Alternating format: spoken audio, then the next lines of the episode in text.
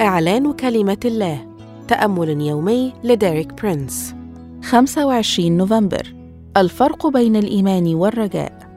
هذا الأسبوع يشرح لنا ديريك برينس أهمية أن نتمسك بإقرار الرجاء راسخاً واليوم يوضح لنا الفرق بين الإيمان والرجاء.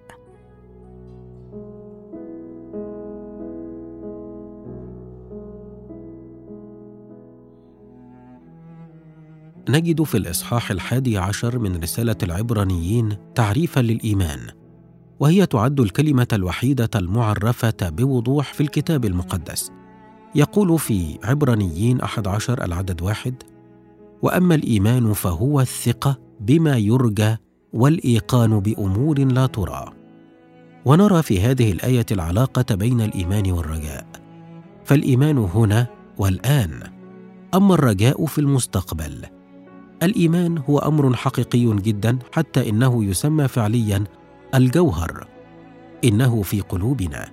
وعلى أساس الإيمان يمكن أن يكون لنا رجاء شرعي للمستقبل. أما الرجاء الذي لا يستند على إيمان كتابي فهو مجرد أمنيات. يخبرنا الرسول بولس في رسالة روميا عشرة العدد تسعة وعشرة فيقول لأنك إن اعترفت بفمك بالرب يسوع وآمنت بقلبك أن الله أقامه من الأموات. خلصت. لأن القلب يؤمن به للبر للخلاص. في العهد الجديد الإيمان كلمة تشير إلى الحركة. الإيمان ليس امرا ساكنا أو حالة فكرية. دائما ما تجد الإيمان في قلبك يقودك لأمر جديد. الإيمان هو فعل التحرك. وحسب رسالة روميا فالإيمان في القلب يؤدي إلى البر والخلاص. قد يكون لك إيمان عقلاني ولكنك لا تتغير ابدا. يمكنك أن تتبنى كل تعاليم الكتاب المقدس بفكرك ولكن تبقى كما أنت. ولكن عندما يكون لك إيمان في قلبك فهو يقودك إلى الخلاص. كذلك الإيمان هو في الحاضر أما الرجاء فهو للمستقبل. الإيمان الكتابي في القلب أما الرجاء في الذهن.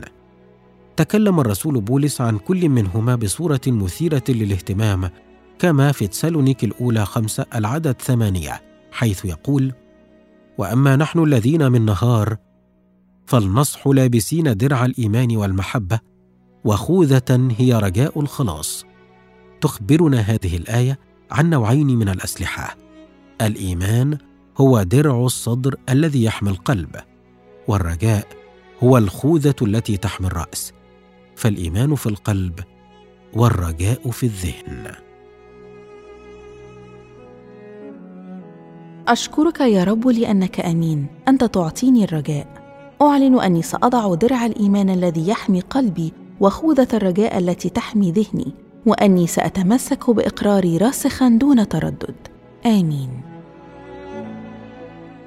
لمزيد من الكتب والعظات لديريك برينس قم بزيارة موقعنا www.dpmarabic.com